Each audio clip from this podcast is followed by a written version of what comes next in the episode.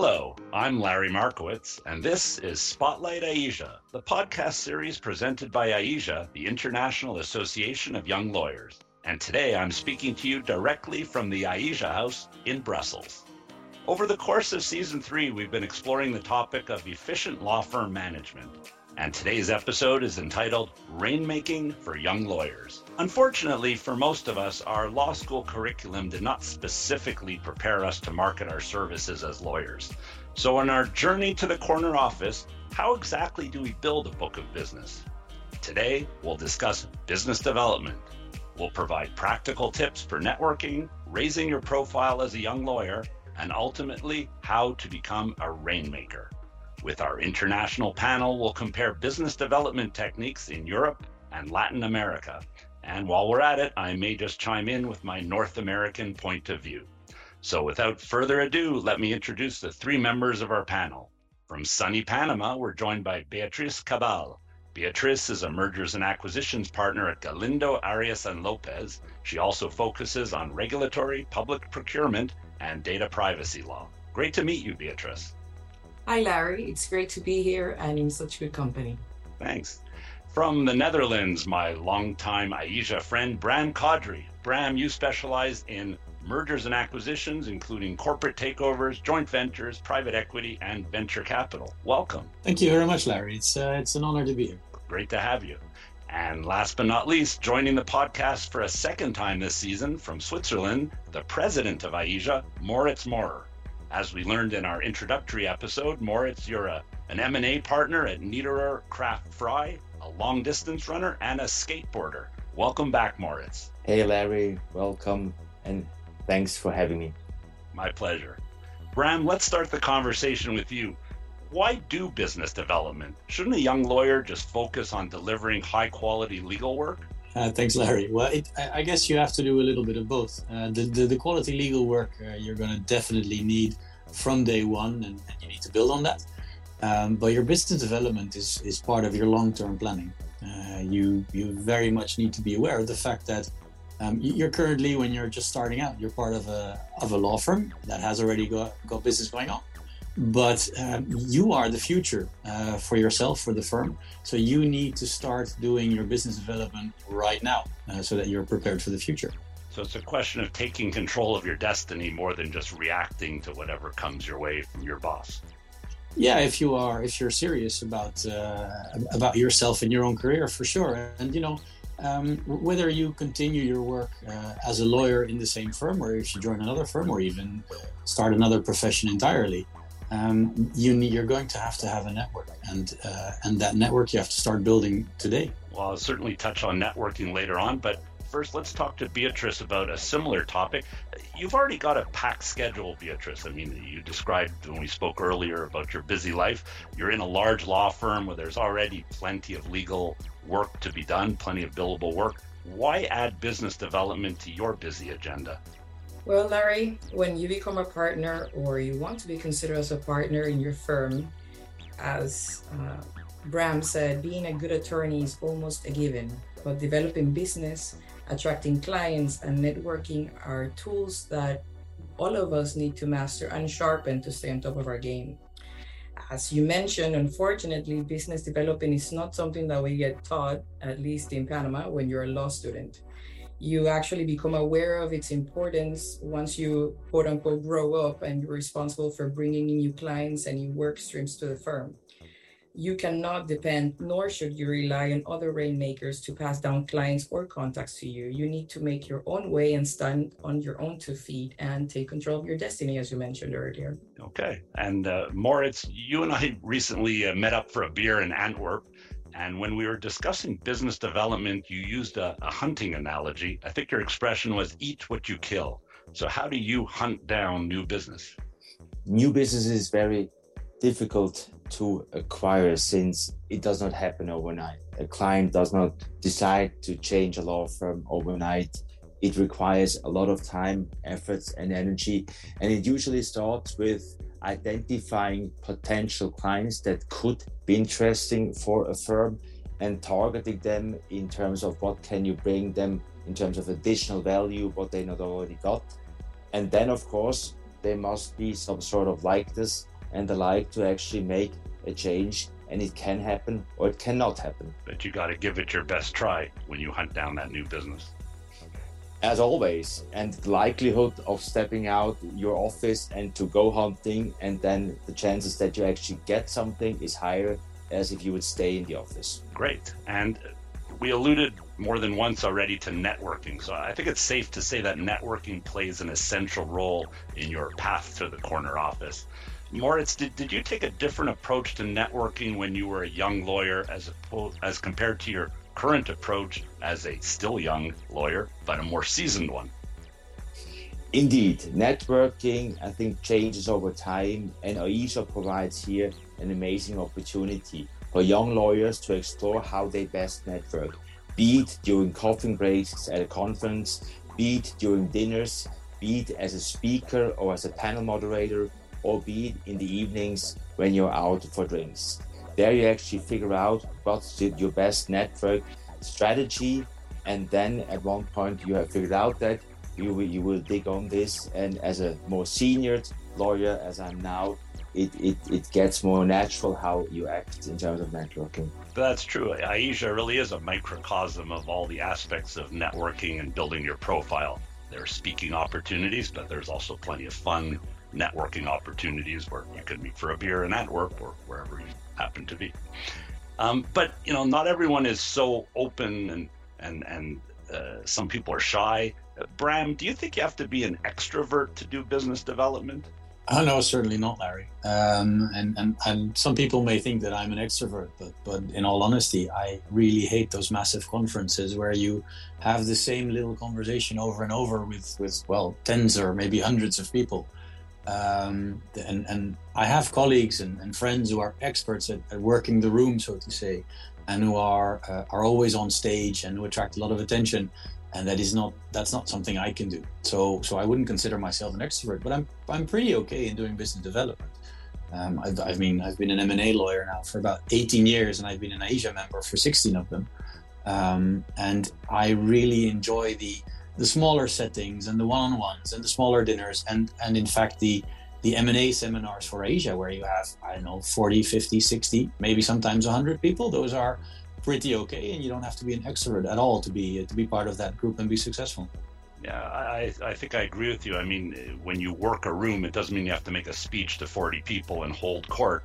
You could speak to one person at a time. And especially in a smaller seminar with 40 people, well, in the course of a couple of days, you'll get to speak to each person one on one.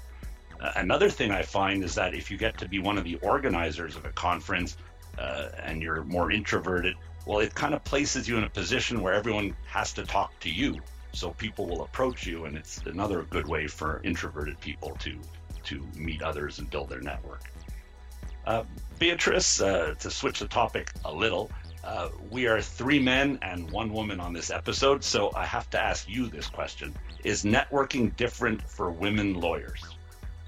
Yes, of course it is, Larry. Uh, particularly if you're a young woman or a, woman, or a woman with small children learning how to network or getting back to networking can be quite intimidating at first.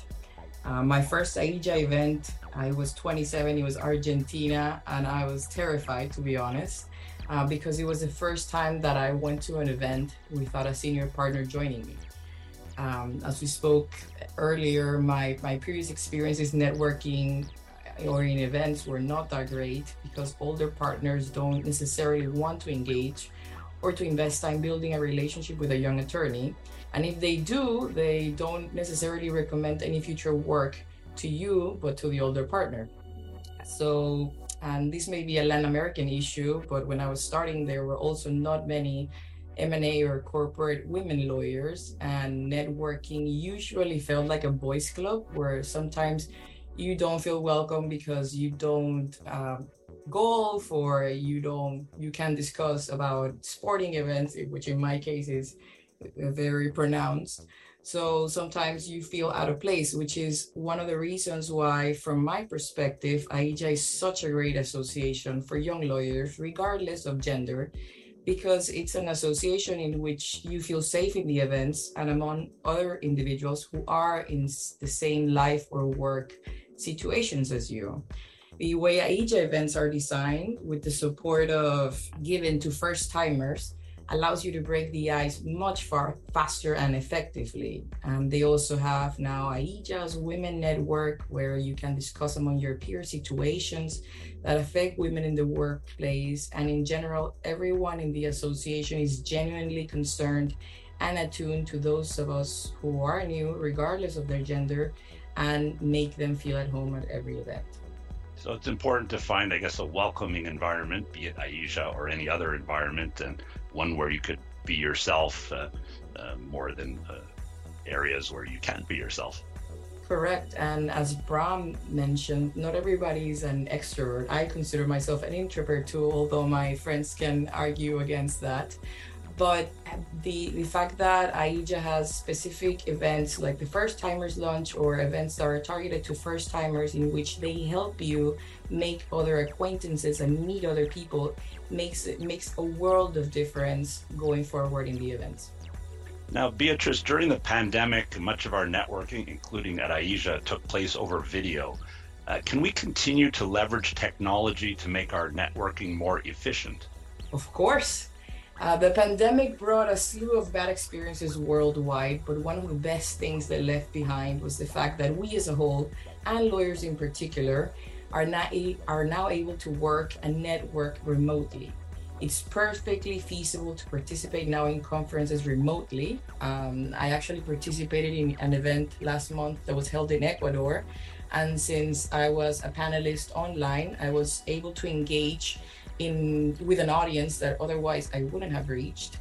All the while allowing me the freedom of staying here in Panama and um, not missing my younger daughter's birthday.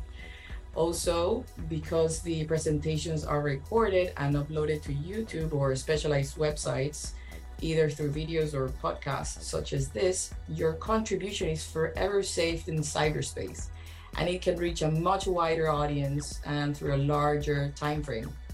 It's also very important to make the most out of technology and new opportunities that have appeared and raise your professional profile.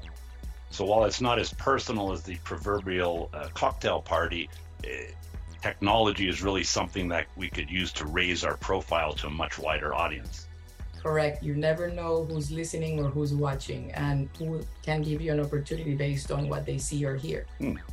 And, and Bram, what's your view on using social media to raise your profile as a lawyer? Well, that's a, that's another great question, Larry. Uh, and I think uh, for certain lawyers, especially if you're uh, if you're internet savvy, social media can be a, can be a great tool. Um, you know, it, LinkedIn is a is a very effective professional network to um, to share uh, updates on your jurisdiction with uh, with clients or with international audiences. Um, and so it, it can be an excellent tool to show that you are at the forefront of your field uh, and uh, and spread thought leadership, uh, if you will. Has it ever backfired on you? you? You seem to be implying that you could become a target of criticism, uh, much like politicians are criticized on social media. Um, it has affected uh, not myself, but our firm, for example, with clients in the past. Uh, if, if you are a, a, big firm, then you have a public profile, and some people will use that to to attack your firm if they see a chance and so so yes that, that is from personal experience that i uh, that i bring that up for sure. Moritz do you find teaching or public speaking opportunities useful? Well i think both of them are an interesting tool in the business development area. Both require a lot of time. Teaching requires time in terms of attending classes and the preparation Uh, and the like public speaking engagement the same and also sometimes traveling. The benefit of these both tools are quite obvious. They, on the one hand, help you in terms of gaining visibility towards third parties, so clients can see that you speak about certain topics, that you teach about certain topics, and it helps you as a lawyer like shaping your profile that the market takes you visible as a an M&A lawyer, an employment lawyer, or the. So I think both are very important. However, in my case, I'm not a big teacher, so I'm not doing that much. However, public speaking engagements, whether uh, whether within AIJA or other associations, I'm trying to do a lot. That also is very helpful in terms of getting to know other lawyers and to broaden your network. it gets you known and then it gets you gives you an excuse to be at events where you can then work the room, so to speak. Absolutely. And in addition, that goes back to the point of Bram, that gives you an opportunity to, to post a LinkedIn post. Right. So leverage what you've done, repurpose your content, in other words. Yeah. Now, all three of you work for relatively large law firms, but Beatrice, how do you think business development would be different if you work for a smaller law firm? Well, Larry, I think the basics are the same regardless of the size of your firm. But at the same time, when you work on a smaller law firm, you need to set yourself apart from other boutique firms or larger firms. I would work and develop strategic relationships with other like minded lawyers abroad, which is why AIJA is such a great association, and stay on top of their minds so they can refer work or clients my way. I would also develop a specific niche or an area of expertise that sets me apart from other firms, making the most of the fact that I am the best at whatever it is that I do, luring clients with more affordable billable hours, and also guaranteeing that they will always have direct access to a lawyer or a partner at the firm. I like your idea of kind of building scale by linking yourself with other small firms or other lawyers. So you get the scale, but your clients still get the benefit of your lower overhead costs. So the, in theory, at least your your uh, fees would be lower. Correct. Now, Moritz, uh, small firm versus large firm, is business development any different between the two? In short, Larry, I don't think so. We are all service providers, whether we work with a small firm or with a large firm.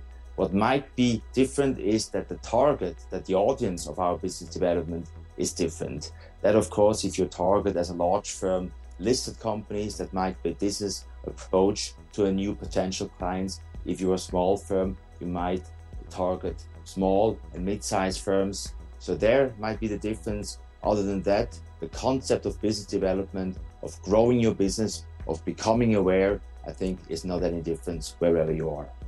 Okay, it makes sense actually. Um, one of the advantages of working in a big law firm, though, is the opportunity for cross selling your colleagues' services to existing clients. Bram, can you give us some practical tips for cross selling? Oh yeah, sure, Larry. That's a, it's a, it's a very good point, and it's actually part of why I really enjoy working for a big law firm.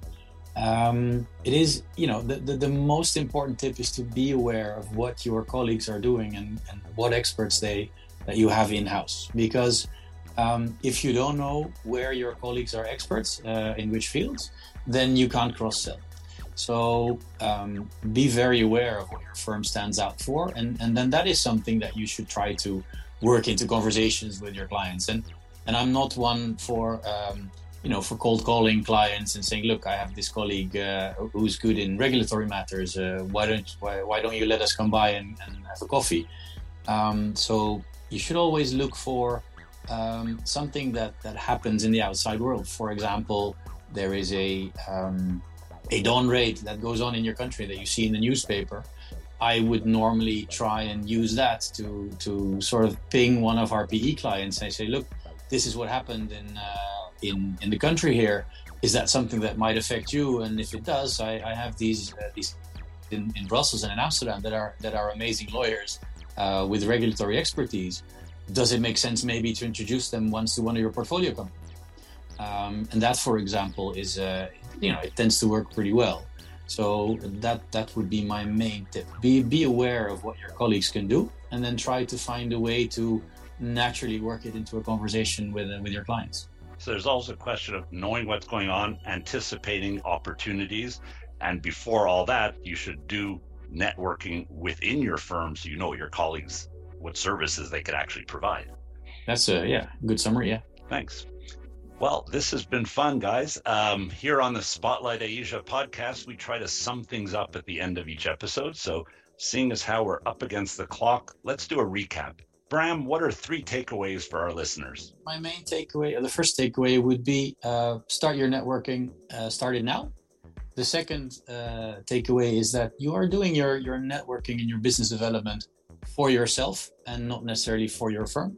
And the third one is that it's a, it's a long game. Uh, it's very unlikely that you'll see immediate results.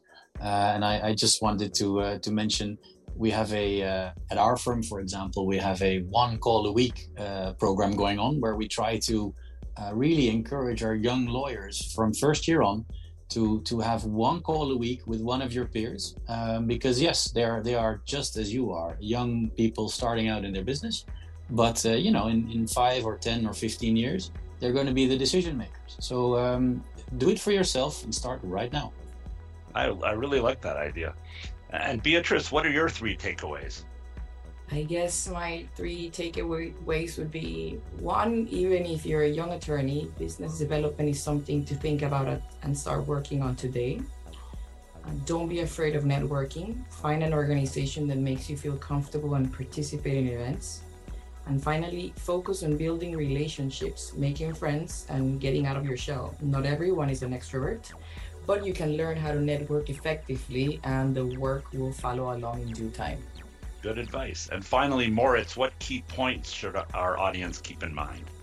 Larry, let me boil that down to one key point. Go outside of your office. Business development how, happens outside your office, not inside your office. That's a great slogan. That could be the subtitle of this episode. Thanks. Well, Beatrice Cabal, Bram Kadri, and Moritz Maurer, thank you all for sharing your business development insights with us today. You're welcome. Thanks for having us um, here today, Larry. Thank you very, very much, Larry. It was a, it was an honor and a pleasure. Thank you. You're welcome. Thanks for being here. well, that brings us to the end of episode four of season three of Spotlight AIJA. So far this year, we've been discussing efficient law firm management. But for a change of pace, tune into our next episode when we'll transport you to Copacabana Beach to discuss the theme of AIJA's next annual Congress, Rethinking the Law in Four Dimensions. That event is set to take place in Rio de Janeiro from August 21st to August 26th, 2023. You've been listening to Spotlight AIJA, a podcast produced by AIJA for young lawyers across the globe. If you like what you've heard and wish to be informed of upcoming episodes, follow AIJA on our social media channels, or you can simply download Spotlight AIJA wherever you find your favorite podcasts, or at aija.org. For all of us at l'Association Internationale des Jeunes Avocats, this is Larry Markowitz wishing you positive networking experiences, successful business development efforts, and of course, a great day.